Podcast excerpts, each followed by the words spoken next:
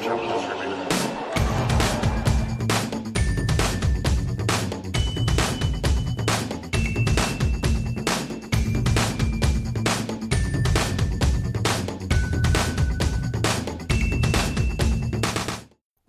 to part two of Remember When 2018 with no challenges remaining. Ben Rothenberg, Courtney Nguyen here. We finished everything through Madrid on our first half show, and now we're going to pick up in Rome, which was the first tournament I guess we did together in Europe this year. What I like about Rome is that it's something. It almost feels like you have to have your adrenaline up, like you're walking in a dark alley the entire time.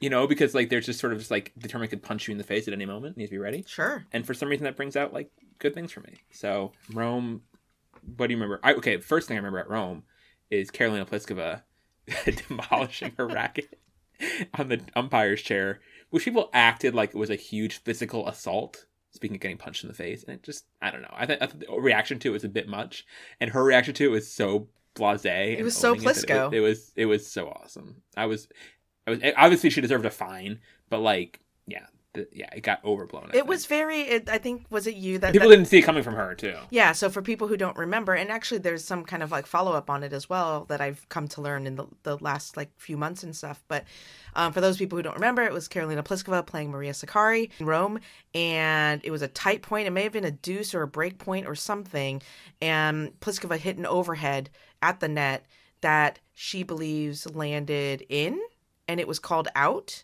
Mhm. and there was confusion about the the which mark or something like that. Anyway, the umpire the umpire could not find an out mark. yeah Yeah. something like that. So and um and so obviously Pliskova lost the point, and then four or five or six points later, she lost the match. Uh, she proceeded to walk off the court and bash her racket into the umpire's stand, left a big gaping hole on the side of it. Uh, was subsequently fined um, a four-figure sum, which she then. Uh, obviously paid, but then also matched it and donated the matching to charity.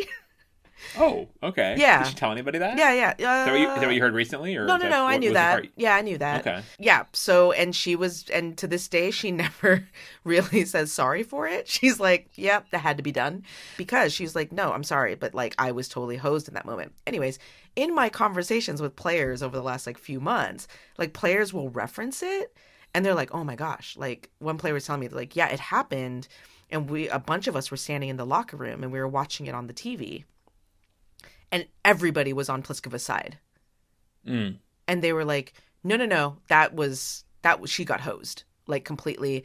And there were some players who were like, there's no way Sakkari doesn't know that that ball was in. Like Sakkari was saying that mm. she didn't see it, but you know, but there's no way Like, you your eyes follow the ball. Like she saw it. Like you know, so that was like it was it was it was kind of one of those moments that clearly like the locker room was paying attention, but everybody was on Plisko's side that I've talked to. They're like, oh yeah, no, she was wrong. So or she was uh, she was wronged, I should say. Yeah. But yeah. So anyways, so that's that's Karolina Pliskova. It was the best. I mean, ladies racket smash of the season. Oh, totally, totally. But it, but it goes back to your going back to your discussion though, or your point that you made before about like how it was like completely blown out of proportion, or not blown out of proportion, but the reaction was like, I don't know how you would phrase it. Like, I guess the reaction was out of proportion, maybe. To, it just it just sort of like it just became like this like I don't want to say like pearl clutching moment, but it's sort of like people were like I feel like performatively shocked in this way that I just found really stupid. You know, like it's a player smashing a racket. Like we've seen this before, and I think I guess because Pliskova has this perception of being a robot out there, maybe but people saw this robot short circuiting, and that's why they went nuts. But um, Which again, like if you know Karolina or if you like watch her enough, she's really not. No. Like there's a lot of feelings going on there. um, hence these outbursts. But yeah, no, I mean I was just gonna say, like, I don't I remember at the time being very not appalled, but like just being like, oh my god, like you cannot do that. Like if there's an umpire like what if the umpire was still in the chair? Like, you know, like what if that umpire was still in the chair. yeah, the umpire was, and like, what if that um that stanchion? I mean, it's it's Italy. Like, what if it's like not made all that true. great? Like, you know what I mean? Like, th- th- there is an actual genuine, genuine to me potential that something could go horribly wrong there. In an Albandian kind of sense. Yeah, guess, you know what I mean. So I that was what made me nervous. But then, like, once it was all done and like nobody got hurt, then I just thought it was funny. Yeah, that's fair. You know what I mean? fair. Like that was kind of my take. But and also just kind of cutting Karolina some slack because that's just uh, the way that people were talking about her. I was like, no, that's not Karolina Pliskova. Like, No, you know, like all. she's some, I don't know. and talk about being a first time offender. Like she had Right. never done anything remotely like that before, and clearly it was triggered by this incident. Yeah, So yeah, so that that was that was that we talked about on the previous part. We talked about Penko and, and Pova. but also remember Mm. when Roberta Vinci, Oh, she retired at that tournament, She right? Oh, she was lovely. and it was actually really, really sweet. It was kind of like a really sweet retirement. Uh, just like that, she announced that that was going to be her last tournament. She played Aleksandra Krunic in the first in the first round. Uh, had I think she needed a wild card to get in. Yeah. Um, and they played in Pietrangeli, so which was also very cool, uh, which she requested, and it was it was pretty packed out there. And uh, and then afterwards, Krunic won, and she hugged and she just was like saying sorry to the crowd, you know, like I'm sorry. And then they played this like really emotion, like really cool monta- montage up on the screen. It was all very emotional, and she was like, she's ah, I miss her. I miss Roberta Vinci. She's just like such like a lovely presence on tour. Question for you. Yeah. How much do you think, or do you think, that Serena wanted a rematch? Oh. I don't think that Serena lost any sleep over that rematch. I don't think that she would have liked to have beaten Roberta Vinci. Nah, I don't know. I don't. I see Serena when Serena plays somebody after she lost them the last time, and I put Venus at the U.S. Open in this category. Like she just comes out to just like it absolutely switching from stun to kill. Oh, in Osaka. Serena terms. I well, it didn't work that time, obviously, but she tried. She was trying. She was much better in New York than she was in Miami by Yeah, I leagues guess and so. leagues. And Osaka was just that good, I think. But think about you know think about Maria Sharapova's life. I mean, like Serena with revenge is you know is a force to be reckoned with, and I think that she never got to play. Vinci. She never got to play Razzano again. Razzano also She played announced a lot. recently. She played a lot of Bammer, and she got bammed. Bam, Bammer, what year was that? That was 09? do people Bammer know that? I mean, do you, I don't know. Like, is this a deep cut stat about is- Bammer? I think I think Sybille Bammer is pretty deep cut at this point. I'm sure people are out there nodding vigorously. People who knew Bammer, who Bammer beat her, was it 07 or 09? Bammer beat her, and I want to say it must have been 07 because I think it was. I think she beat her at Gold Coast back when that was a tournament. Ah. this, is, this is going way back, and then beat her um, in Cincinnati. So maybe it was 09. It was I think it was the first year that Cincinnati was a women's like big. but the point is, is that Sybille Bammer retired being undefeated against, Serena. Williams, having played her more than once. Like there are players who maybe got one win and then they, like whatever, which is also very few. But Yeah. Sybille Bammer is like literally like the only player that has this Yeah. stat. So she's always like the answer to this like any Serena lost trivia question. Like your first an- your first guess is always like Sybille Bammer. the, the, the first, the one, the one. I guess it's the only one I can think of is comparable at all is Pironkova with Venus. I think maybe was Ah. like I don't know. If, I don't know if Venus ever beat Pironkova, but she definitely lost to her at three different Grand Slams. yes. So, yeah. So that was just one of those weird things. Yeah. for sure. But Yeah. yeah. on on Rome, I remember there was a match, a late night match between Alexander Zverev and David Goffin. I think it was a quarter, and Goffin was like had break point in the third set and was like doing well, and then Zverev like oh my broke gosh. his racket. Yes, I remember And this. really, really slowly went to go change his racket and just like threw off the entire momentum of the match. And it was so gamesy. And I was so mad. Like that was something in tennis that made me like the maddest, like the most like "How dare you!" like all year. I love Was- that was you Zverev- don't. this- I love how you're like you're like oh my god everybody's overreacting that Karolina Pliskova nearly chopped down a tree. Right, exactly, like, exactly. Alex Paul Zverev Bunyan out walked, there. walked Yeah. so slow that I was offended. It was it was very much you know what you did. You know what Yes, you did. it was. because you know It was very because as we as as we've said, you know, before, like we like the muffin, but he crumbles. Like you know, Goff. I knew right away that it was like that was me too much. That extra minute was me too much for Goffin to handle, and immediately he won like no more points in that match. like he lost like eleven points in a row. It was, like, it was insane how. And I remember thinking like. Wow, I've seen a lot of tennis. I know exactly what's going to happen Yeah. here. no, Like, I remember that as well. Yeah. Like I remember it very clearly. I can like see Yeah. Sasha doing it. It was like this whole like you know like how do I get this plastic bag off this racket? Oh, like God. but Sa- but yeah, Sasha had a really really good clay court season. He um this can feed into Paris a little bit. Sasha won the uh, Madrid Masters, if you remember that. He won, and then he made the final of Rome and was beating. I know. I'm guessing you don't remember any of these, but it was like leading Nadal. I think up a break in the third set, maybe three one. I want to say Oh, 3-1 rain, the third, rain. and then a rain Yes, came. Yep, rain came and changed that match, and that was the first of a couple times that Nadal would actually get saved by rain on the clay. But We'll Zverev Diego. was yeah, we're gonna get to Diego, but um, but yeah, but Zverev had a really good, really good clay swing again, and then he gets to the French Open and plays again. I don't know why this kid makes me so angry all the time, but like he played the most infuriating tournament in Paris, where people were like, "He's really showing he can play these long matches." Like, no, he's showing that he can't play short matches by going five sets repeatedly against players he has no business going five sets against. And I just seethed the entire time. I seethed. There was a lot of seething, I think, in Paris, just generally. Oh, and then, then yeah. Before we get to yeah, yeah, we'll the get there, but the end, yeah, but- but yeah, it, it all it all was fine in the end, but but I think that there was a lot of just tension in that two weeks in Paris as we were watching that tournament unfold a little bit and just the manner in which it was unfolding. But but getting back to Rome, yeah, but getting back to Rome, okay. um, uh, remember when Alina Svitolina shellacked Simona Halep for the second straight year in the Rome final?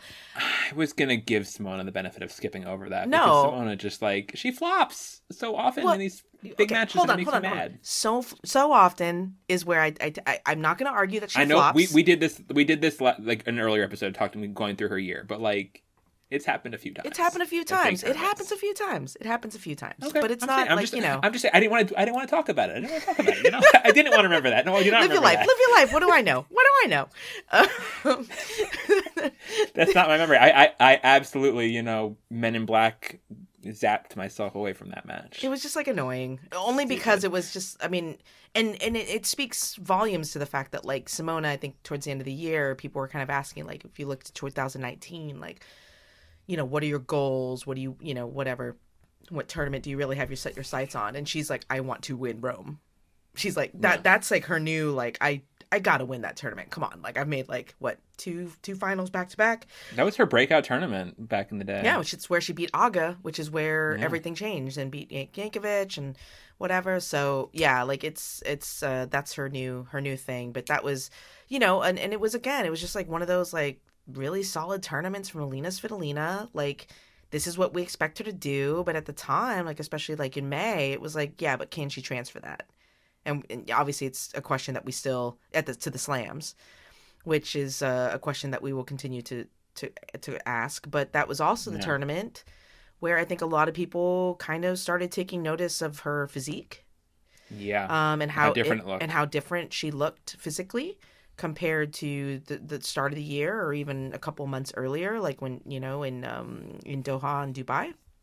Yeah. And to her credit, like she was always very open about it. Like I never felt like I think that I well no, like I asked her directly about it like in the champions corner and she wasn't direct in terms of talking about it. Like That's what I was gonna say. She didn't actually talk why, about it. but it wasn't She- like she was offended that you were like I never felt no, she wasn't offended. That's true. you know But she did. You know what I mean? She did. She didn't. She acknowledged she looked different, but wouldn't say anything about why. right she it, And so, open is not the word I would use. but yeah she op- was not. you're yeah. right the open is probably not the right word but she wasn't in denial put it that way Yeah. where sometimes the women can be like you know Mm-hmm. you mention it and if there's something untoward going on In Rome, she was almost being. Co- yeah. yeah in rome she was flaunting She was almost coy about it. She was Yeah. sort of like, "Oh, I have a new secret" or something like that. Exactly Yeah. And so- Uh, that was the first. Yeah. I- and at that point, it wasn't as much of a concern. It was just sort of more. Oh. Yeah, and and it was like oh, okay, like, but I remember her reaction um, because she wasn't acting the way that I've seen players react in the past when Mhm. that you know when questions about you know weight loss have come up. That I was like okay, like whatever. Like I kind of brushed it to the side. I was like, oh, you're fine. Like I don't know what's going on, but like it doesn't seem super weird. But Yeah. that was where people started to be like, hmm. And then her season definitely took a bit of a bit of a turn after that. Yeah. Only to come back and win Singapore, which was again, I was I was shook. WTA, expect the unexpected, baby. Speaking of tension in Paris, I have like never been more tense. And obviously, as a journalist, I honestly really don't care who wins many matches. I really don't. Like, I don't root for people. I don't cheer for people. Certainly matches. Sometimes I'll have like, oh, who's a better story or who I would like to interview and planning things. But partisan wise, that is not the case for me. I will say openly when it comes to Duckhee Lee, who I just really wanted to have get into a slam main draw at some point. He has not been, or he's gotten to any tour main draw yet, and he had two match points in the final round of qualifying against Jaume Munar, and he lost in Paris. And I was so sad. And then Munar beat Ferrer out of nowhere in the first round of that tournament. Wait, how do you pronounce his first name? I think it's Jaume. Okay. I didn't know. Like, how may I help you? right?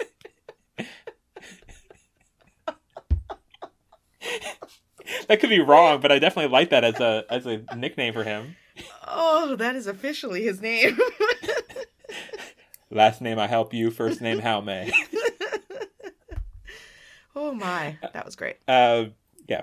Yeah, but anyway, so so I would like for Duckhee to make a, a slam main on 2019. yeah, Ben's been Please. real, Ben's been real stressed about this for uh for a while, and so He plays stressful, like he's a stressful person. He, I watched him in the Australian Open. Actually, while we were recording our last podcast, yes, I, remember. was watching was watching him playing in the Australian Open wildcard playoff, and he lost to the eventual winner, who was this like 32 year old guy, which is a cool story. uh, Chinese guy, yes, not mad about it at all. no, he's, he's Ben's gotten over it clearly.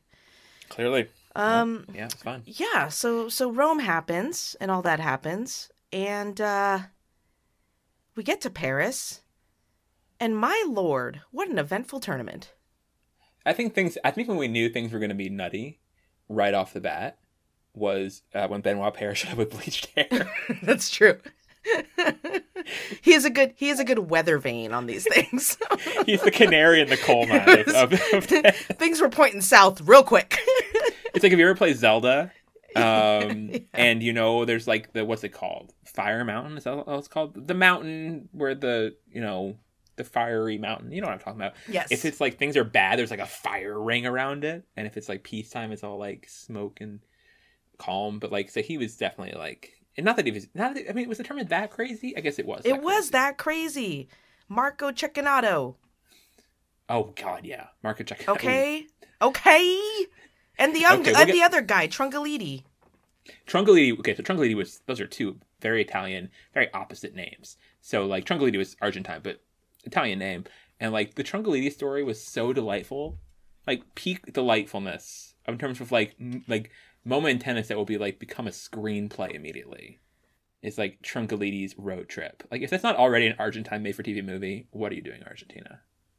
You know? Yeah, no, it, just I mean, okay, remember when Roland Garros was the and this is saying a lot considering what happened in the other 3 slams, but Roland Garros was the craziest slam of 2018. 100%. 100% was. You had Ooh. That's a, that's a take. no, it's a take. I'm going. I'm going. Hear me out. Hear me out. Okay. Okay. Your Honor may approach the bench. You had Trungelliti. You had Cecchinato. You had Catsuit. You had Seating Gate. You had um Seating. Oh, right. Right. Just, yeah, okay. right all of these things with Serena. You had um Pova Serena almost happening and then not happening. You had Mm-hmm. Pova like jumping all over Pliskova, which what weird. And then Muguruza slapping her down. You had Halep almost going out to Kerber. So the girls' side was kind of wonky and, and all crazy. Ostapenko going out in the first round in a very sad way. All of that. Then on the guys' side, it was wonky. Like it, It- it, I think it just kind of stunk. it- I mean, like you had was it Nov was that Novak team? Is that no, this no, no, year? no, that was no, that, was last that, year. that that was Novak Trunk, uh, Novak Cecchinato, Oh, baby. sorry, Cecchinato yes. took Novak out of there. Yeah, I, I I understand what you're saying. I think the U.S. Open. When we get to U.S. Open, I think you will. I'm gonna not so. I'm gonna arrogantly suggest that you're gonna revisit this opinion when you go when we start. I'm open what- to exactly it. What happened in the U.S. Open? I'm fair-minded. um, but yeah, it was it was it was wild. I mean, the Trungelliti thing was a really good feel good story, but came from this insane circumstance. Like things like the conditions for it, and this is when Peter He Polansky drove was with his halfway to grandma. his t- yeah.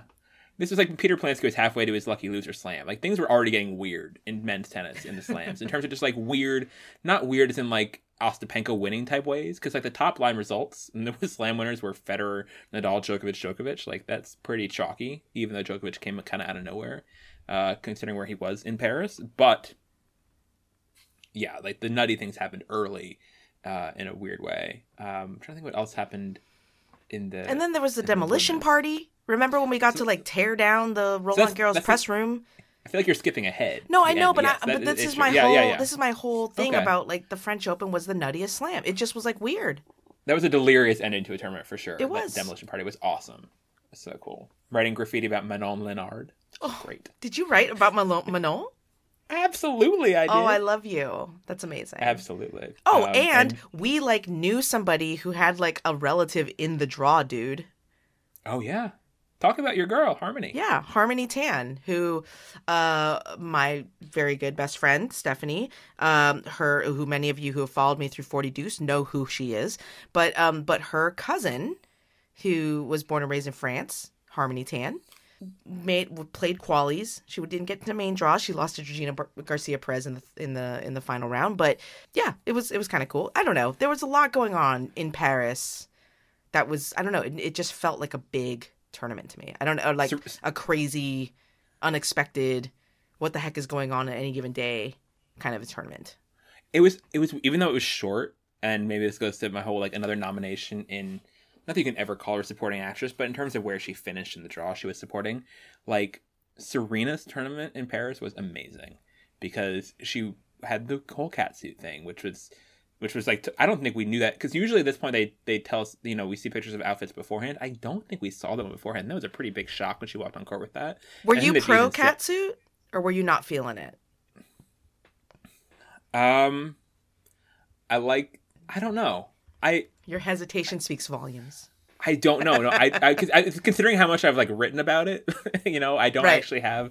Weirdly, I don't have a strong opinion on it either way. I think she should absolutely be. Well, stopping myself there too.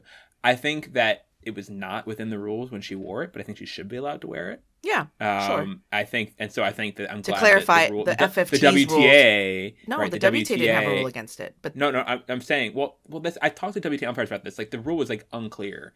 There, like there's this whole thing. The players have said that like other players reacted to Serena's cat suit and said like, oh, we're not allowed to wear full length For sure. leggings. We have to always wear cat. But there was no ever, there was never a written rule about. there was never length. no and i've obviously talked Yeah. to my people about this um Yeah. and my understanding is and what has been explained to me is that there was never a rule on the books that present prevented a player from wearing leggings without a skirt there was a rule on the books that prevented players from wearing compression shorts without a skirt I see. I didn't even see that rule. Like I just found the whole. I just like found like that's not a lot this of paper trail. i'm just saying this is what i was told Okay. and that therefore but that there was a perception um, amongst umpires and supervisors that the compression short rule applied to leggings I think to where they umpire- had to wear the skirt and that's where things got got a little messed up but like technically in the rule book it was never prevented is my point is like the- it was an issue of interpretation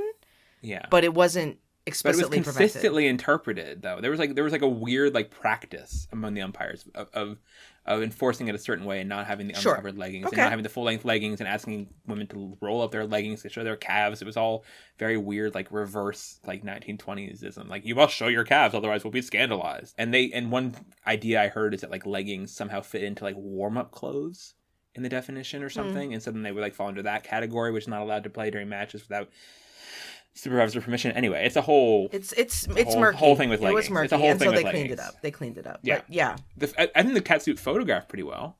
I think I think I very- liked some it. very I mean, cool I don't. I didn't have a problem with it. I remember at the time thinking, just theoretically, I wasn't thinking this concretely within the situation that Serena was finding herself in. Yeah, but I I think I brought it up to you and a few other people. Like, if a because Serena at the time said I I'm wearing this compression suit suit for yeah. health reasons, which I totally get. And at that point, Yeah, you're just kind of like, of course. But maybe this is the lawyer in me. I'm like, says who? Like, am I supposed to take your word for it that you're wear like you're not sitting at the dais uh, under oath that you're wearing it under Mm. that it's a medical device. You know what I mean? Like, I, I I just I just remember talking to a few people being like, I mean, how do we actually I don't know. To me, like words really matter. Like if you're going to say that you're wearing it for health reasons, okay, then you're telling me that the spandex that is involved in that cat suit is special compared to just a general pair of Lululemon leggings or whatever that Yeah. Nike sells off the rack.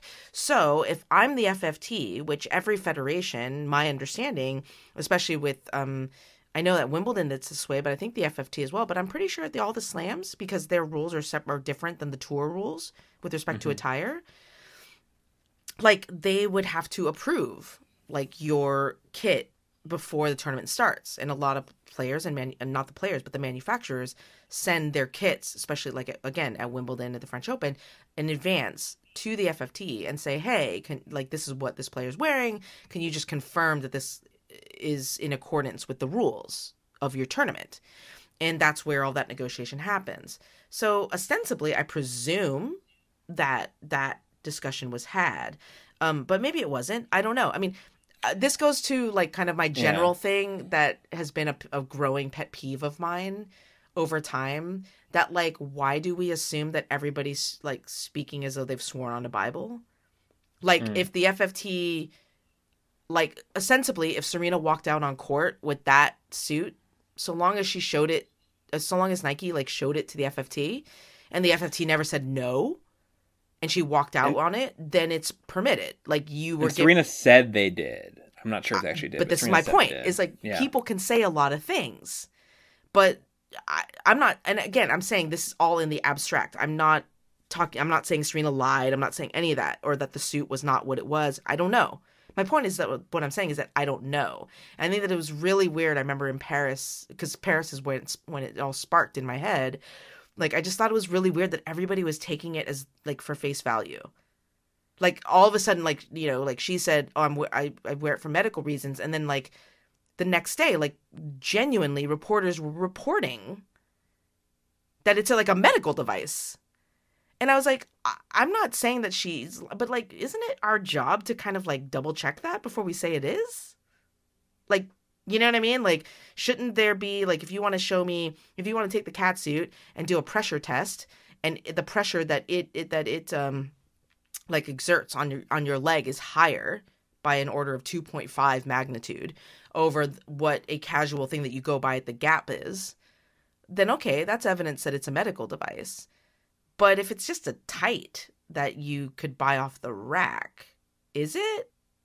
Like you know what i mean? Like i don't know. Like it, really but i remember in paris it really really bothered me. Not that she got to wear the cat suit because i love the cat suit but just like how it was being reported upon. Like that that was really really sloppy to me and it really bothered me. Like all of it. And then the WTA got roped into it of like oh what the fuck is the WTA doing? It's like yo it's not our freaking rule dude. Like what are you talking about? Like and it, it just got all conflated and it got you know and that's related to how it like the maternity rule was discussed throughout the year and everything. It was just like oh everybody needs to stop and actually put on the reporter hat and actually report the facts as they exist. And then once we all agree on the basic like you know framework of the facts then we can all argue about what should be. That's fine. That's a debate that is is healthy and good but man like starting with the cat suit going into seating everything like it was so much sloppiness last year we talked about this a lot, and, and obviously this goes into U.S. Open and stuff too. We talked about a lot like the value or not value, and this is a, a very Serena phenomenon of what it means when non-tennis people start weighing in on tennis in the media, and when it becomes bigger than tennis. And there's so many things within tennis, like again, like we're talking about the minutia of the leggings rule or lack of rule, or the practice of how the rules interpreted and enforced selectively or not selectively, but in a way that's not exactly how it lines up in the books or whatever, and is established sort of practice. I mean, all these things, and maybe this is tennis being messier than it should be and not having its house in order sometimes, but um, especially when it comes to so many different federations and different rules, stuff like that. But like when things get outside energy, and again, the cat suit was a talking point for the first match, but not that big a talking point. It didn't really become a talking point until the U.S. Open. When everyone, when Giudicelli's comments came out, and people were like, "Oh, well, Serena's, you know, wearing a tutu in protest." It's like, no, she's not. That's not how this works. or like she people being like oh she should protest the. WTA by not playing the French Open next year I'm like what are you talking about like that's literally not how that works and, and just like and just and people saying um oh you know uh she, well she should you know again she wasn't going to wear the cat suit again the cat suit was a one-off outfit and she wore that's not how tennis fashion works right no no and, and she had switched by that point at wimbledon i think by the second round of wimbledon i think she had gotten comfortable in these sort of they were very hard to see on TV in any sort of wide shot. They were the these sort of fishnet, uh, you know, skin colored. Uh, uh, Yeah, kind of like figure Tights. skating. yeah, kind of. Yeah, and they were like You you, know? could see them in close ups. Sometimes if they ever had like an extreme close up on her ankle or her leg or whatever, you would see that you would see these fishnets and be oh okay, I didn't realize she was wearing those at first. I remember the first match at Wimbledon against Arantxa Rus. She was wearing kind of it looked like pantyhose almost. It had like more of a sheen to it, her legs. But then from then on, she changed into something else, and it was much more subtle, and it was much more legs. So yeah, I don't know. The whole the, I think you're right. The compression, the whole compression thing. I you know people took Serena's Serena had an explanation for it. People took and and maybe maybe Serena's right. Maybe it's not. I just I'm someone who doesn't know much about compression um, socks or anything. I just remember thinking it'd be hard for her to move if the entire suit was compression. Like how do you wear Uh, compression? you get like kind of used to it. I mean, like, because I I, I, I wear know. compression socks like when I travel because I'm an old lady. Um, and like when you first put them on, it's like literally when you're done putting on the socks, like you're sweating, like they're that tight.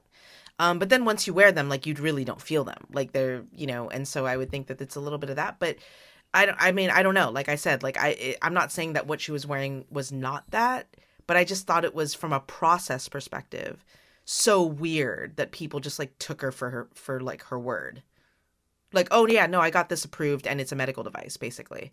It's like, well, says who? Like, you know what I mean? Like it just it was very perplexing to me. And I just it it it, it ended up being a distraction that it didn't need to be and and this is from something again, I love the suit. Like I want her to wear the suit forever. Like um but the process of how it was reported upon and how it was I don't know, it wasn't it didn't make me feel good about this sport, I'll be quite honest. It didn't make me feel good about that room. That press room. So, so I mean, going back to that press room, Serena's sort of the clip I would play for her um, in her Best Supporting Actress nomination for film Roland Garros 2018 was when she got asked that nutty question about Donald Trump. Oh yeah. Um, that's a remember one. yeah. And and that whole press conference, um, which she had, I think it's the same one, right? Yeah, I think I'm not conflating two press conferences, where she had started out the press conference by saying, "I just want to go home and see with my daughter." Oh right, right, right, it's yeah. the same one. And then by the end, she was talking at length about how Maria Sharapova's book was 100% hearsay. Um, and Tara, I think that was the same one. I'm not sure if I'm conflating, t- conflating I can't two. say one way Someone can other. check me on that. But it, anyway, though Serena in press there just had some interesting barbs and, and talked about Maria's book for the first time. And she said at some point she was maybe that's why she wouldn't win the category for actress, but she's like, I know I was really looking forward to reading her book, you know, just as just as a fan. you know, Yes, I and just like what? Yeah, I think that there Maria Serena few... Williams calling herself a Maria Sharapova fan. Just the, the audacity. It was it was it was pretty funny. Um, it was yeah, it was all all all fun. And then, and then Serena yeah retired very suddenly. Um, as the match before them on Chatrier was wrapping up, Serena was a very late withdrawal for that match. After again another great scene stealing moment from her in that in that doubles match uh, when she talked to the umpire about Maria Jose Martinez Sanchez and how I, pl- I played her one time before, and um, I'll, I'll insert that audio clip actually because that's outstanding. Yeah. Is the point over? Yes. Okay, can you make sure she they understand that? Because I did hit her once and she kept playing it and I lost the point. Okay, if that happens, then I'll explain that to her. Okay. Okay? Thank you. Just the level of pettiness from Serena to bring up something that happened like nine years ago and say you like say sure petty, I say competitive. But the thing is, she'd played Martinez Sanchez several times since then too. Fair enough, but you know, she, it was great. certain certain wounds take longer to heal. Certain scars are more visible. champions like canon should be petty though. Like it, competitive, Oh, yeah, it comes from a place of competitiveness and pettiness. Even almost in life, is sort of a shortened version of competitive. You can't spell competitive without petty, I guess. Yeah, it, it, I think you have to have that sort of instinct to be out there and just you know want to run the show. And that certainly how Serena works and instructing the umpire to inform Martinez Sanchez of the rules. It, it was all it was all so good, and she did play really well in that tournament too. Like she went out there and killed Yulia Goerges in the third round because earlier that day Pova had wiped the floor with Pliskova, and we were like, wow, this could be Pova's. You know, Pova could get this one. And then Serena went out and did similar to Goerges, and it was like, well, I'll dial that back. But there was real intrigue about that Serena Sharapova match. It will always be one of those like I want like you know what if because I I feel like that all of the dis- the discussion surrounding why that match didn't take place like continues to this day. Hmm. If people think that Serena ducked her, you're saying. Well, so, there are some people that think that she ducked her. There are some people who Yeah. think that like she was legit like injured, but like there but I think that most people are always kind of like what happens if that match gets played? Even if Serena's fine. Even if Serena's like perfectly healthy and she takes the court because Maria Maria had been playing quite well. Like you had just said like we'd said in the last episode, like that stre- I mean the clay stretch was her best stretch of the season. She had played really well in, in, in Stuttgart, Madrid, Rome leading in and, and she had played she got that great win over Pliskova, riding high seemed seemed ready for it. I remember her press conference being like, "Look, we're, let's go. Let's let's see what happens." Yeah, so I, I- think that I think that a lot of us do wonder what happens in that match if it if it actually gets played. A lot of WTA coaches I was talking to as that match was in the minutes before we thought it was going to start were picking Maria. Like people were picking. Maria lot of match, people is- were. we Yeah, I remember just- that. You just don't do uh, before. That's which is just not smart in playing the odds of Serena versus Sharapova. so yeah, it's one that got away for sure, and uh, makes the ending of her of her sort of run all the more tantalizing and intriguing and captivating. Uh, not the match itself wouldn't have been great, but it was. Uh, yeah, we didn't get there. On the other things that did happen, we got a listener suggestion from listener uh, Jean Scott Dodd, who um, talks about Diego Schwartzman playing uh, Rafael Nadal and being up, I think, a set, maybe even a, a set and a break before the rain started coming and that quarterfinal match got delayed. But my last, and that's very true, and that was by far the toughest test Rafa had. Rafa um, wasn't really challenged at all on his way to the French Open title, number 11, the Undecima. And even though I was making running jokes that Isner was going to be his biggest threat, and I got so much People flack. were real mad at you. people were so people get mad at me online all the time. People are constantly mad online about me, but like the Isner Isner Nadal thing was just especially triggering for them for some reason. And anyway, um, Isner, yeah, we don't know if it. I mean, Nadal won the tournament and didn't have to play Isner, so I feel like I might have won that argument. but the best moment for for sure for Diego Schwartzman was when he was playing Kevin Anderson, and he was talking to chair umpire Mariana Veljovic about, and I'll put in some audio of this too, of this conversation. It's not respect, you know. You need to have some respect for the players. Because when I miss the ball, you need to be quiet. Not every point say, come on, KA, come on, KA, shut, shut up. But you think I, I am not right? Okay, you are with me. and just like as Love. Diego's talking, as Diego's talking, you can just see the heart eye emoji like creeping over Veljovic's face, and she is like literally biting her lip, and she is so taken with Diego and his ch- immense charm in this small package is just so wonderful. As any human being would be. Regardless of your gender, sexual orientation, whatever, you would be charmed by Diego Schwartzman. I'm oh sorry. gosh. These are the rules. I've taken a survey. We all love him. All of us. Everybody. Man, woman, gay, straight, it, it just doesn't matter.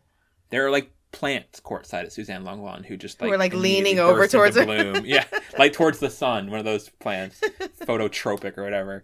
Like they, yeah. So that was wonderful. I seemed at the time like he was complaining about Kevin, and both Kevin and Diego said later that Diego was actually complaining about somebody who's in Kevin's box. He was shouting a lot because this is when you know Kevin was doing a lot of his come oning Yes. in this, which he toned down a lot as the year went on. But that was sort of that was an understandable perception. But it was it looking back, it was weird that Veljovic would sort of clearly be against one of the players on court with her reaction had that been the actual case. So that part makes sense. But yeah, just Diego's charms and all the anytime you find a GIF of him dancing ever, he's just like he's the best dancer. He is a it's just- joy.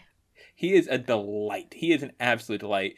And jumping ahead to remember when Laver Cup, I don't know if we're to get there, but like the fact that they put him next to Isner so many times in like group group spreads was just made me so happy. Like that's all that I wanted from Team World was a lot of Isner and Schwartzman next to each other, and I got a fair amount of it. I was pretty happy. Does the WTA have a Diego?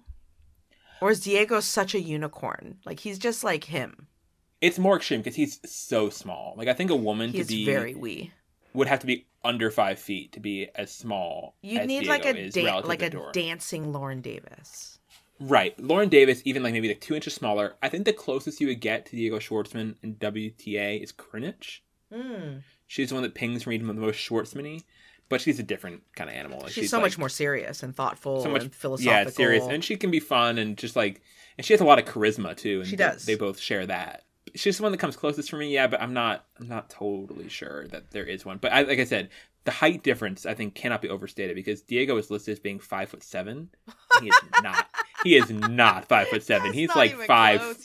He's like five four or something, and like and and so compared to a guy like is, and I I, would like actually. I don't know how we arrange this. But I would like for there to be an accurate Schwartzman height assessment, just because you know his size is so important to how people see him and how he exists in the sport. And I just I think it's stupid. The number is so clearly wrong. Just seeing uh, him do his thing, and yeah, it, it's so the five foot four is of very many standard deviations away from current ATP. That's what I'm saying. So I think it would have to be a woman like under five feet tall, a woman who we don't currently have. I, don't- I can't remember ever seeing a woman under five feet tall in the WTA. In Kutzer? women's tennis, actually. Kutzer, I want to say was maybe five feet even, maybe five one. I don't think she was quite under.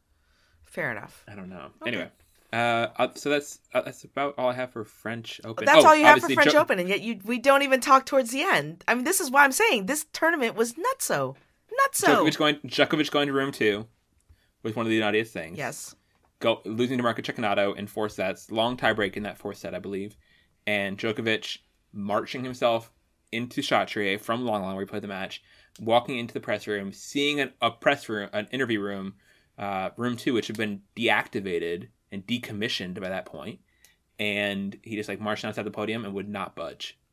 Like all the cameras, all the reporters were there, like 20 feet away in room one, which you could have walked to through a private corridor if you'd wanted to go through that little transcription room.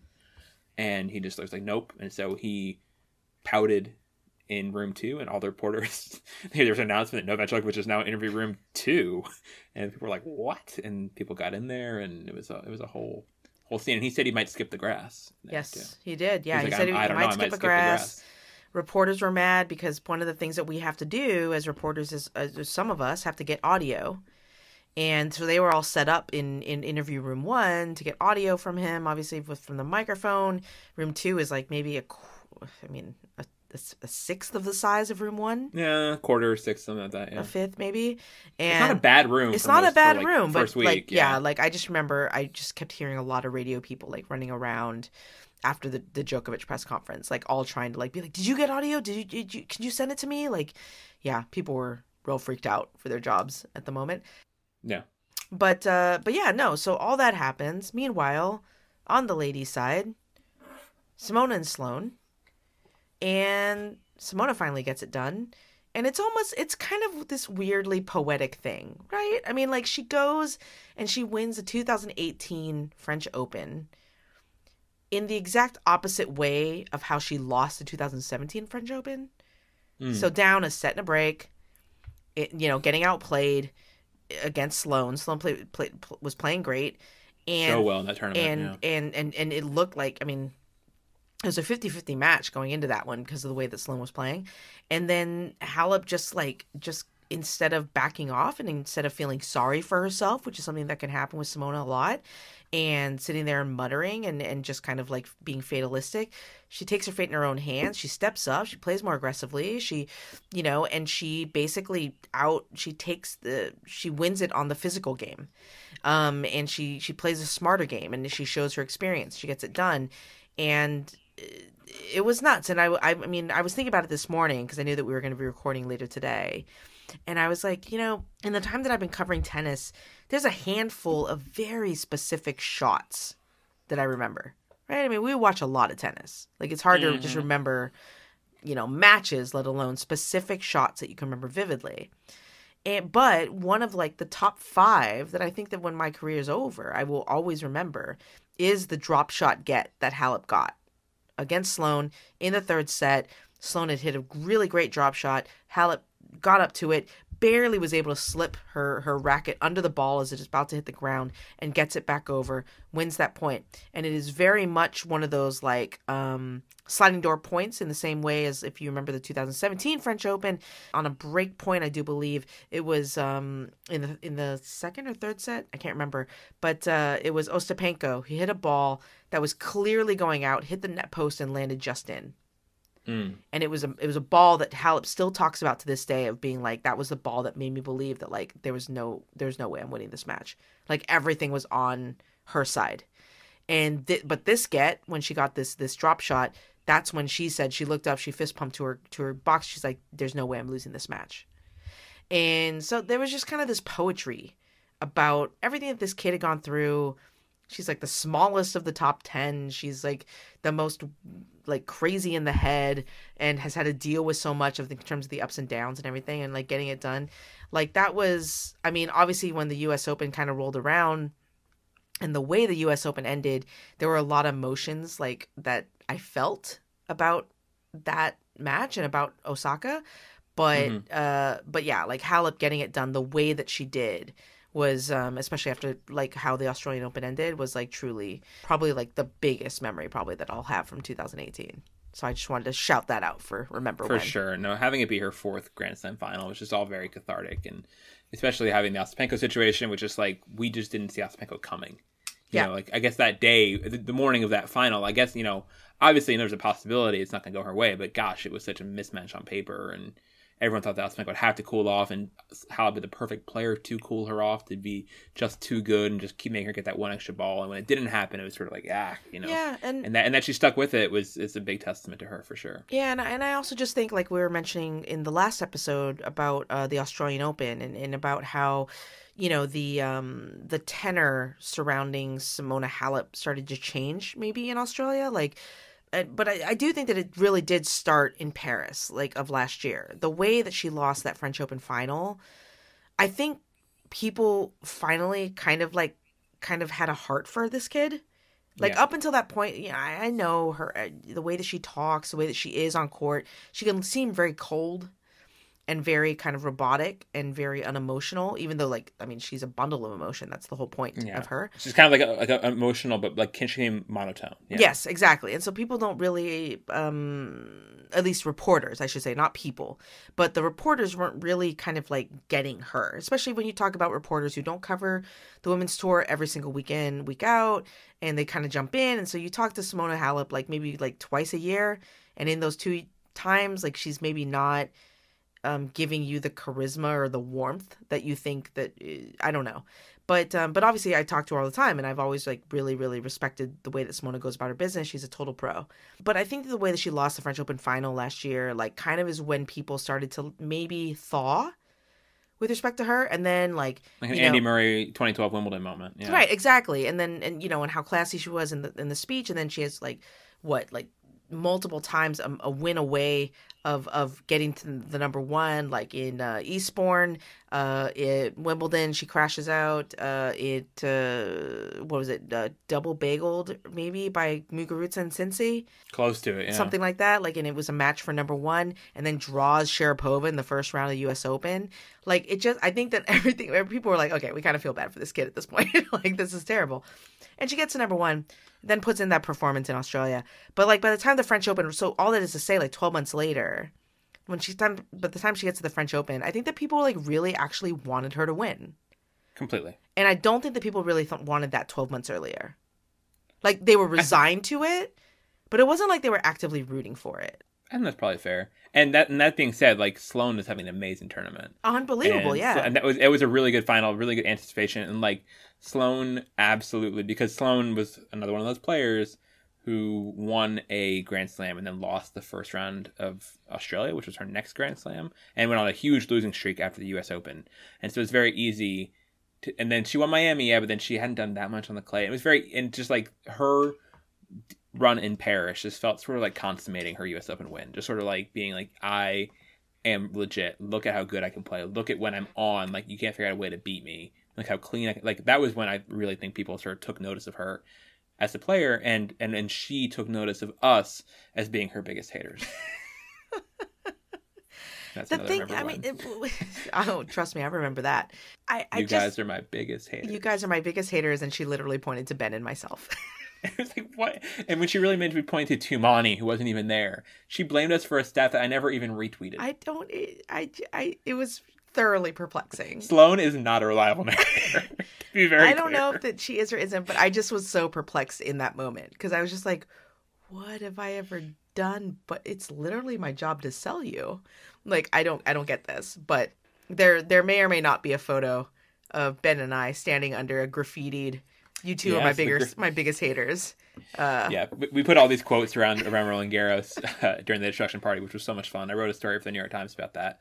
Um, For those who don't know, after the French Open, because of the way that yeah, um, the uh, Court Philippe Chatrier is being renovated and all the expansion, they're tearing down and, and rebuilding the the, Yeah. the press center under Philippe Chatrier, which means it was getting torn down like the next day. the day next day. Like so, like we basically they get they literally handed out hard hats on the last day to reporters. I just got off to my shift because I was calling the men's final. Um, and I got off my shift, and when the final was done, I walk into the press room, and there's a dude with a hard hat, with a with a with a pen, like a graffiti pen and a hammer, just like going to town on the wall. I'm like, I don't know what's going on, but it basically, yeah, they let the the the, the reporters write whatever they wanted on the walls. Like it was nuts, and it was really really fun and cathartic. absolutely. So that was the French Open. That Uh, Rafa won. Yeah, Rafa won. That was a Thiem made a final for the first time, and Thiem Cecchinato was actually not a bad semifinal. Um, and Cecchinato had the whole match fixing shadow over him. We haven't mentioned yet.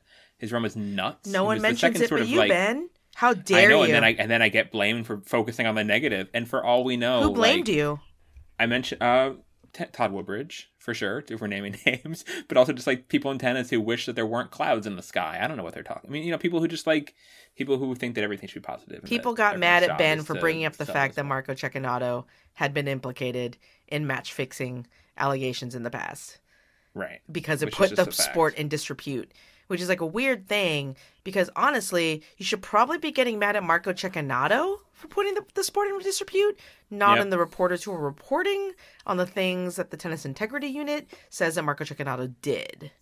They haven't technically said so. So the thing with to give some, I don't know if we talked about it at the time, but uh, Cecchinato's case is like still like never been ruled on by the TIU, and Nicolas Kicker got banned right before like the like hours before the French Open draw ceremony, and Kicker's like suspicious match happened like a couple months before Cecchinato's back in like 20 I don't know uh, 15 I want to say. Like they're, they're slow. TIU is slow is the point. And this is something that gets brought up actually just today the day we're recording. Um, TIU's independent review panel final report came out um, all 100 and something pages of it and one of the things they say is like you got to be a lot quicker like you have too many cases going on and we have every reason to believe that Marco Cecchinato is still a case pending with TIU so that's absolutely a shadow that deserves to be there. And yeah, and I and I did like it was inter- also interesting. It's an interesting sort of media lesson for me. Like I'd written two article or one article about it for the New York Times. Like tweeted that article, but didn't really get any traction until I did like a tweet thread about it. Yes, that's right. I remember that. Yeah, so that's a lesson to me. Like if you want people to click, and I know there's a, a New York Times has sort of a soft paywall of ten articles a month, I think, but maybe people couldn't get it because of that, or people just don't bother clicking links on Twitter. But anyway, that was a effect my first ever like good tweet storm because I've had sure had bad ones. I'm sure. Yeah, so that was that was that tournament, and then Cecchinato actually, yeah, didn't I think he's like a top twenty player now. So his whole, his whole run was nuts, and he was sort of it was a year of a couple weird men's results happening, or like the men's runs at slams with baggage after Sandgren in Australia, and then Cecchinato in Paris. Very different baggage, but baggage. Kevin Anderson Uh, at Wimbledon. Yeah. I'm just kidding. it's so clean. Kevin's so clean. yeah. June, we went. I went to Berlin, but then the person we haven't talked about yet, uh, who I want to give a shout out to, who did really well out of especially nowhere, I think in when she did well in Birmingham, I was like, "You're just gonna do well everywhere, aren't you?" Is Mihaela Buzarnescu, I whose know. name we have not said yet, and who just had this like wildly great 2018 And- out of complete nowhere, and it was just it was just like it was one of those things. Just like I was happy for her, and I was also just confused. Like, where did this come from? She was so good, and and and I was thinking about it today because I'm writing a piece and uh, just kind of recapping the year, and and I, and I feel like she has her, what she did in 2018 has been completely forgotten because she got injured and she didn't really finish the season, you know, and she won Stanford or San Jose, and then got injured in her next tournament. So like the, San Jose was kind of like where people would have theoretically she would have been building momentum and she would have been like a dark horse in New York and you Kind know, of person people do interviews with in Cincinnati. that kind of exactly and yeah, and she yeah. missed out on all of that but she was to me like i was putting together a list of like the the players who defined 2018 and Absolutely. and she was absolutely that player like like her and like you know Sabalenka but but the, more so than Sabalenka really like Buzarnescu I mean somebody who was like constantly there in the mix like because it's one thing to do well in one half of a season it's one thing to do well in a handful of tournaments but like she was so consistent in getting to to to round of 16s quarterfinals and putting herself and getting good wins and all that. It was so impressive and and, and she's doing it at like what 28 years old?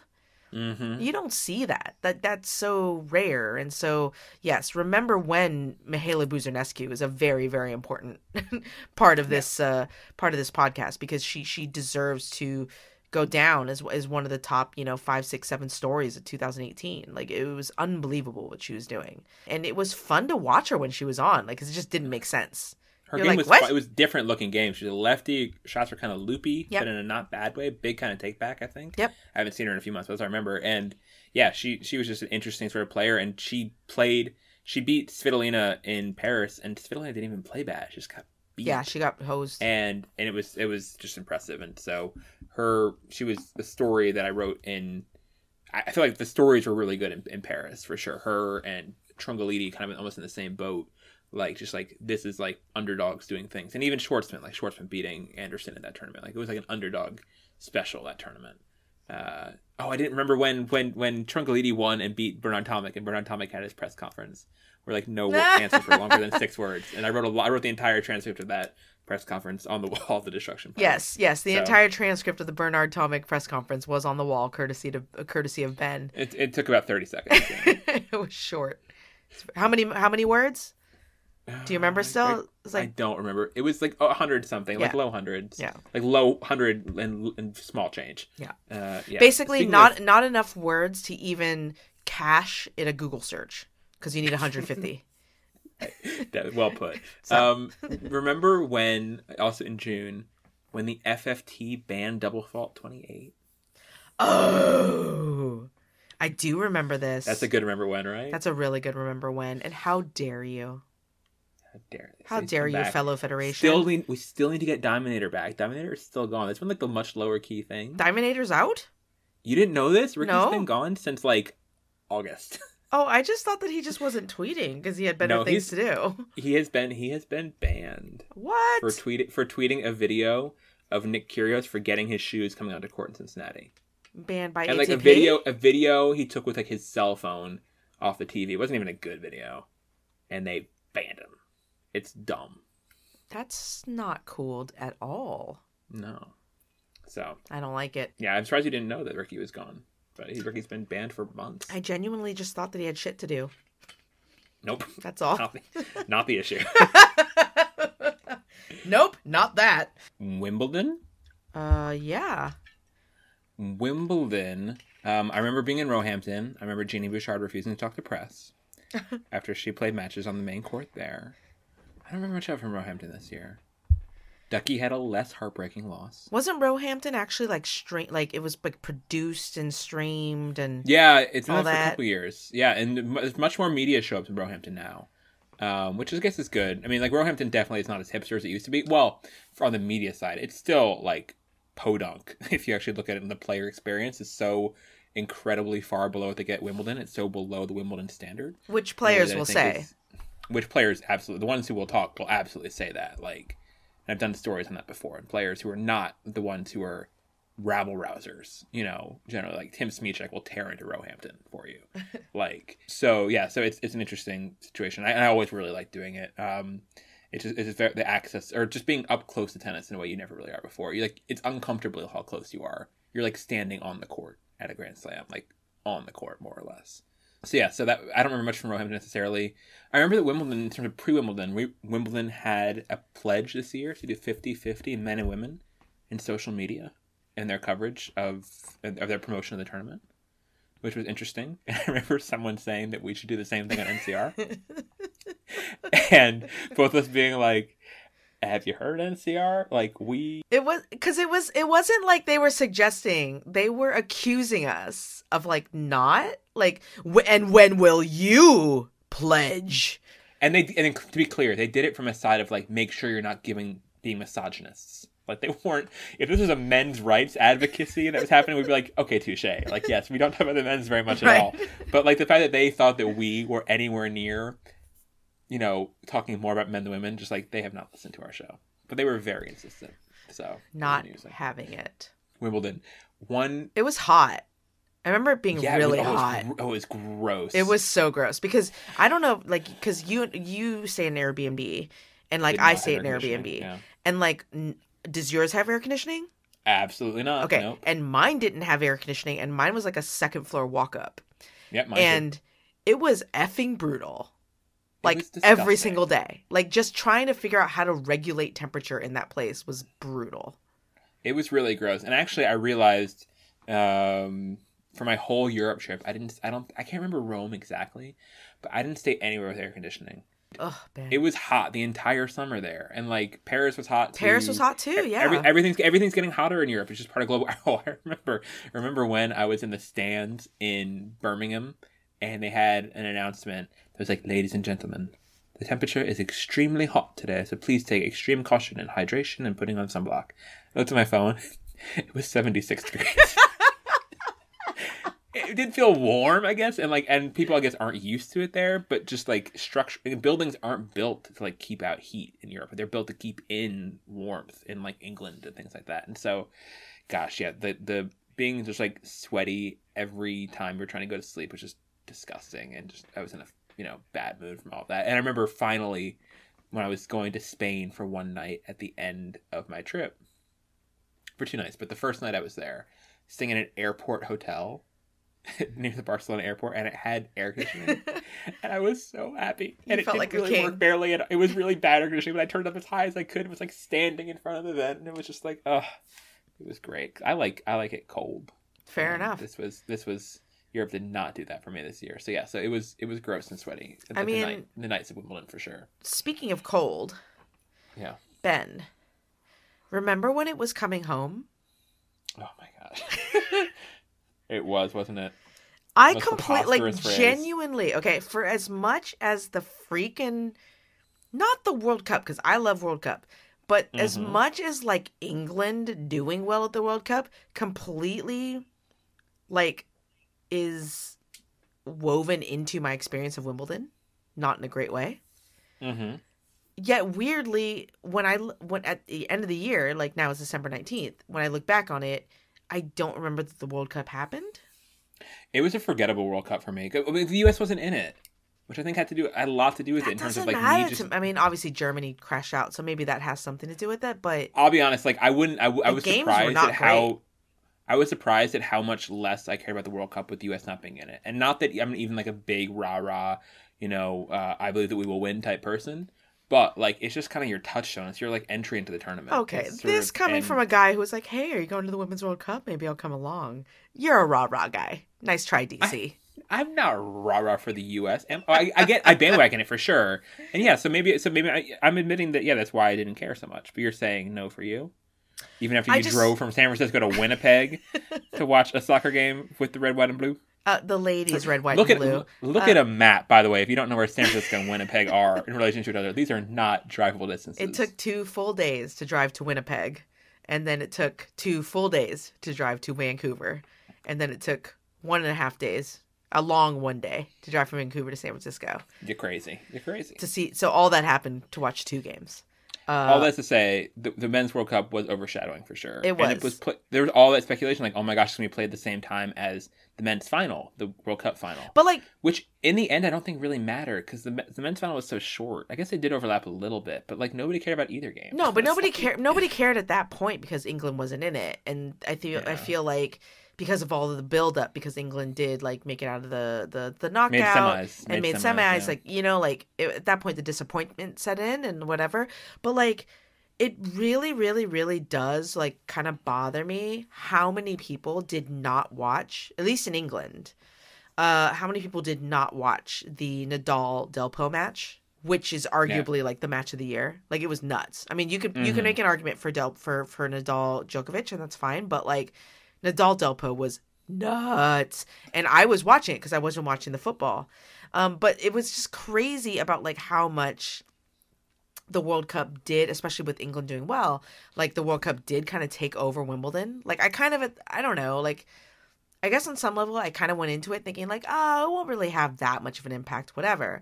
But like to the point where you know the blinds were being lowered whenever England played of the press room, because heaven forbid that people from the outside would like bottleneck because they would stand against the window and like watch our screens Yeah. to like watch the game or like a black like they I I think they basically knocked out like the signal to where people couldn't um stream the game from their Oh. phones from the I don't know stands who- in in center know. court. Oh, maybe, yeah. I vaguely recall that. I could be wrong, but I I, I They, they definitely recall didn't want Wi-Fi. I think they definitely were like, we should have Wi-Fi to stream. It's like, no, we don't want people streaming anything from center court. We want you to pay attention to center court, which I fully understand. And you mentioned the Nadal Delpo match, and I think probably on quality, it was the best match of Wimbledon for the men for sure. On drama and tension, though, for some reason, I always thought Nadal would win that match. Like, I never really thought Delpo would win. For me, like the Nadal Djokovic was a much better sort of Yeah, back and forth. Like, I thought either guy was in it. I guess so, but quality wise, it was quality was it was amazing. was The shot making unbelievable. and stuff was unbelievable. it was unbelievable. I completely yeah, it was great. And then on terms of people not watching, that match was the same time as the Isner Raonic quarterfinal on court one, after Federer had lost to Anderson, and that was one of the emptiest Grand Slam quarterfinals of all time. it was Like rough. just like there was nobody there. it was rough. Um, yeah. those those last few days of the men's tournament were weird. I mean, obviously, I mean, obviously there were two really, really. I mean, depending on what you watch tennis for, you can argue that all all of the matches were really, really good. But I mean, like, I mean, Nadal, Djokovic, and Nadal, Delpo were kind of like the highlights of that tournament for me, tennis wise. I mean, And yet the one we most remembered is Isner Anderson. which, okay, were you on site watching that the whole time? Yes, I wa- I I watched the first two sets in in the stadium, like in the press section, which were actually really good. Like the quality of that of the play in this first set, especially, was really high in that match. And the thing is, they were long sets too. The first set took like an hour. For the two guys who were you would think were getting easy holds, like it, they were both digging into each other's serves right off the bat and like really challenging each other, and then didn't have the energy to do that anymore once they got to you know double digits in the fifth set. As and I watched the I was doing radio on BBC for the fourth set, and there were actually a couple breaks that happened. It was sort of interesting. But yeah, it was the quality of that match was really not bad. Like Isner Mahut was bad quality. It was good serving and atrocious returning. Like Isner Anderson, the quality stayed pretty high the entire time. I mean, Isner's a much better player than he was in 2010, and Anderson was better than him, and Anderson's just becoming a much more complete player all around. They were playing in ways that were frustratingly, you know, impenetrable to each other, especially in that fifth set. But like the quality was actually it was good looking tennis being played in that match. It wasn't ugly. It was just interminable, and finally led to changes, um, which you know I don't know if they need to happen, but they did happen. We talked about this, I think, on the lost episode. Like it could have just been a John Isner rule, honestly. Just cap John Well, Isner matches yeah, is all you need. This is we're talking about that rule and rule changes, like you know, and it's the same thing that um, Victoria Azarenka raised when we were talking about the seating rule, and she's on the. Oh, I was about to bring that up. Yeah, About, about how like she said like in Miami, like, look, like what if Serena and I are the exceptions? Should Yeah. we change a rule that applies to everybody on tour just because we are former number ones and Grand Slam champions who like had babies and should come back and blah blah blah? Like I don't know. Like I need to have that conversation. So separate from that, like but extrapolating Vika's point to the guys, like what if this is just a John Isner issue? Like why are you changing everything? Like that I don't I don't I'm not entirely sure I understand the logic. Yeah, I completely agree, and I'm, I'm bummed that the Australian Open changing its rule about having a tiebreak at six all and the, a ten point tiebreak six all, the th- but that would prevent Halep Davis, which there was nothing wrong with that match. Right. That No, yeah, I saw I saw your tweets on that and and and I totally agree and I don't always agree with you, but you know, like Noted. Yeah, you know. Um but but this just this idea of like why there's nothing wrong with the women's system. No, Why do the women keep having to get drawn in and and dragged down to some standard that saves the guys? Like eh, okay, you want you want best of 5 um, but final set tiebreak. Okay, but the women are playing best of three. It's a completely different format. You don't have to play best of five tiebreak, and it in, in, Yeah. and it in re, it in, reinforces this perception. And I always think of the heat rule about this, like this perception of like, oh, but you know, the girls can only handle basically, you know, two thirds of what the men can do. right, and the and again with the heat rule too, because the U.S. Open this year went to Right. added a men's heat rule. Like when people look back, and a lot of people outside tennis, especially, and obviously everyone knows how I feel about best of five, but look at the men getting a, a rawer deal than women, and being like, God, or getting a, a steeper climb than the women, and being like, man, women should be able to climb that too. It's like, well, or they just don't have to. Like you Just know, or or there's just to. nothing. There's no benefit to making their lives. It's artificial. making that the same. Yeah, totally. The climb is Which artificial. which brings me to my next remember when to get off this slightly because I thought when you said seeding, I thought you were going a different direction. remember when most of this year, Courtney, we did not need 16 seeds. I assure you. We assured all of you that we did not need 16 seeds. I forgot that was a thing that was like a discussion point this year. I really did. And then like because like people Because it's so the year, absurd. It was so stupid the idea, and like eventually Wimbledon. Uh, I think Richard Lewis, who's their president or one, one of the head honchos of Wimbledon, um, or as they, what was the term they used for Gimelstob? Uh, Oh, uh, oh, it was something weird. oh, it was super weird. tennis, Tennis Supremo. Yeah, Supremo. Wimbledon, What? a Wimbledon, a Wimbledon, a Wimbledon Supremo. Richard Lewis. That's you know, Um, I order a taco supremo from Taco yeah, Bell. exactly. I don't. It sounds I don't. like something you it's get not- at Pizza Hut. Yeah. um, with stuffed crust. but he said, like in the end, we realized we weren't sure what problem we were fixing. It's like, yeah, no shit. Like there was, there it was just there's no. We did not. Sure you.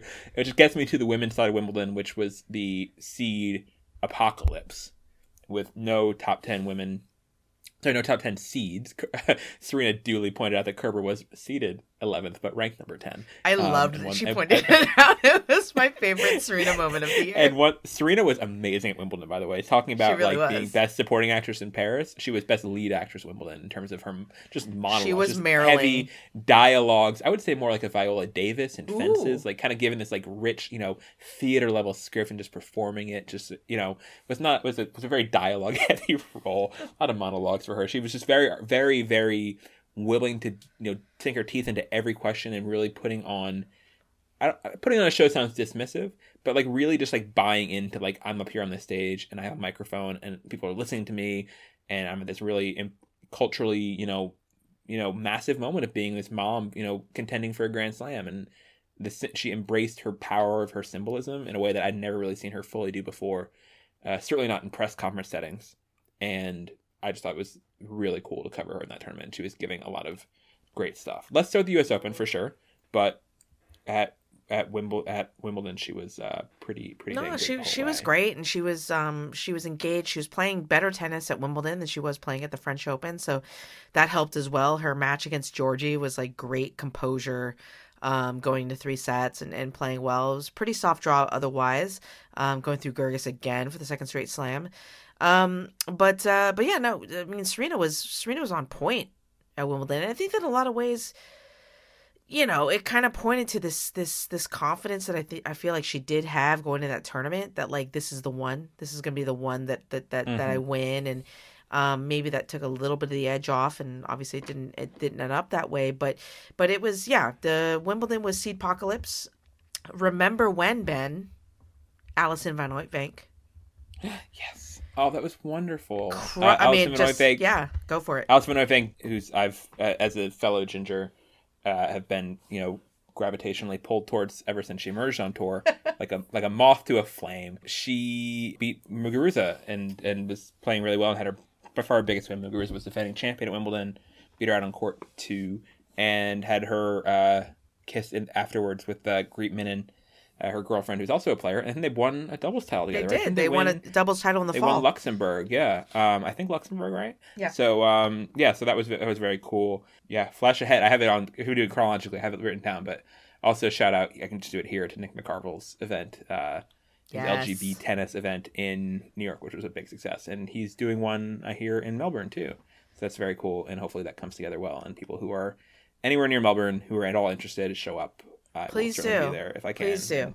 Because yeah, I mean, like uh, it was one of those things that I remember thinking um, during the New York one that he did, which was amazing. Casey LaLocca was there, Brian Fahali, um, and a lot of just, I mean, meeting tons of like awesome tennis Twitter folks that were at the Mhm. the Housing Works that night. And I've seen this in tennis for over the years, like.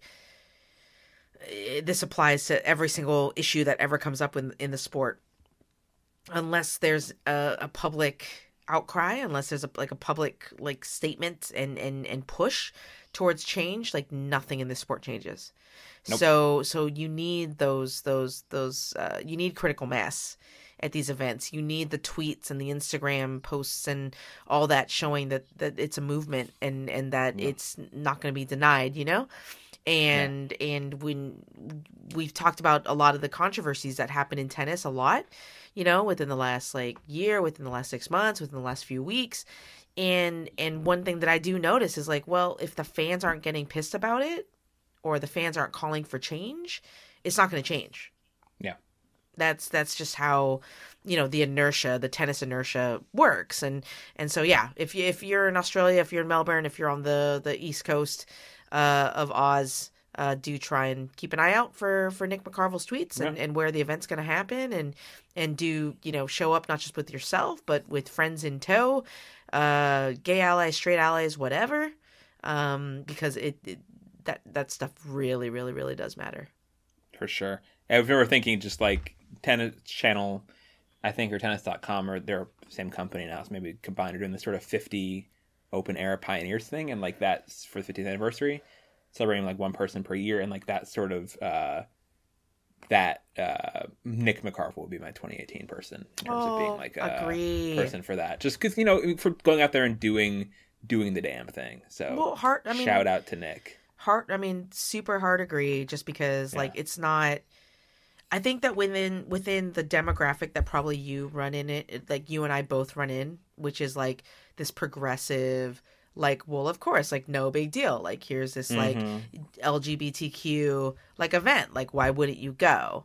Um and it's it's almost like because it just seems like an obvious thing like people don't think it's a really big deal actually stepping up taking ownership of an event like that and pushing it forward um and continuing to push it forward and, and understanding that who knows? Like maybe there are costs maybe there are repercussions. You don't know. Like you know what i mean? Like and i remember nick saying that like at the in new york uh, at the event that like you know that, that, that there were definitely like atp players who he he brought it up with who were like they were like wait you know like you're gay? Like what? Like not in a ne- not in a negative way but kind of like if you know nick kind of like a really? Like Yeah.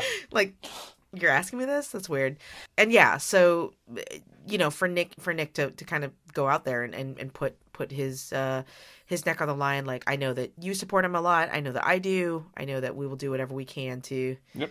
to protect mr mccarville because he is just a lovely lovely lovely human soul so yeah. Absolutely. A couple more Wimbledon things uh, before we go. Quick, remember when? Do you remember who? Just another. I hate to. I, I kind of enjoy giving you the trivia things. Do you remember who Maria Sharapova lost to Wimbledon? In the first round. Uh, in the first round hold on uh, first round it was another oh yes this uh, um not Kalichkova, but another uh Russian, Mm-hmm. thin, Yep. um, very pretty. Yeah. You're getting. You got it. I- I know, Diach- but I it's Diatchenko. Diatchenko. Who? Oh, Diatchenko. Yeah, yeah, Diatchenko. Yeah. Who? No, Yeah, I thought you said Yuchenko. I was like, I don't know Oh, a no. Yuchenko. Yeah, Diatchenko. yeah, yeah. Diatchenko. Yeah, yeah, yeah. Um, anyway, so that was a that was the thing that happened.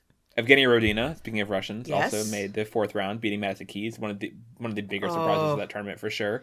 Like just a bad match for Maddie. My gosh, and I remember like Evgeny Rodina being in the that weird conference room they have at Wimbledon for Yep. some like interviews and just being swarmed with press and seeming so overwhelmed by having the spotlight. But it's like that's what happens when you make the fourth round. You're going to play Serena next, and you're both bombs. This is irresistible copy of Genia. Yeah. Um, and then other result for Wimbledon that I remember is Kasatkina Ernest- saving like six or seven match points against Kerber in spectacular fashion, which was really great. That- that but yes, happen. Ernie But- but Gulbis. mine was Ernie Gulbis clobbering Zverev in five sets in the. because this stuff's a really anti. I, I can really like hear your But- glee when you say it. That's why I'm laughing. But it was Gulbis, and Gulbis had done like nothing literally for a done nothing. while. And like that, he went out there, and that and Zverev's collapses because Zverev had also gone five against Taylor Fritz in the round before because why not?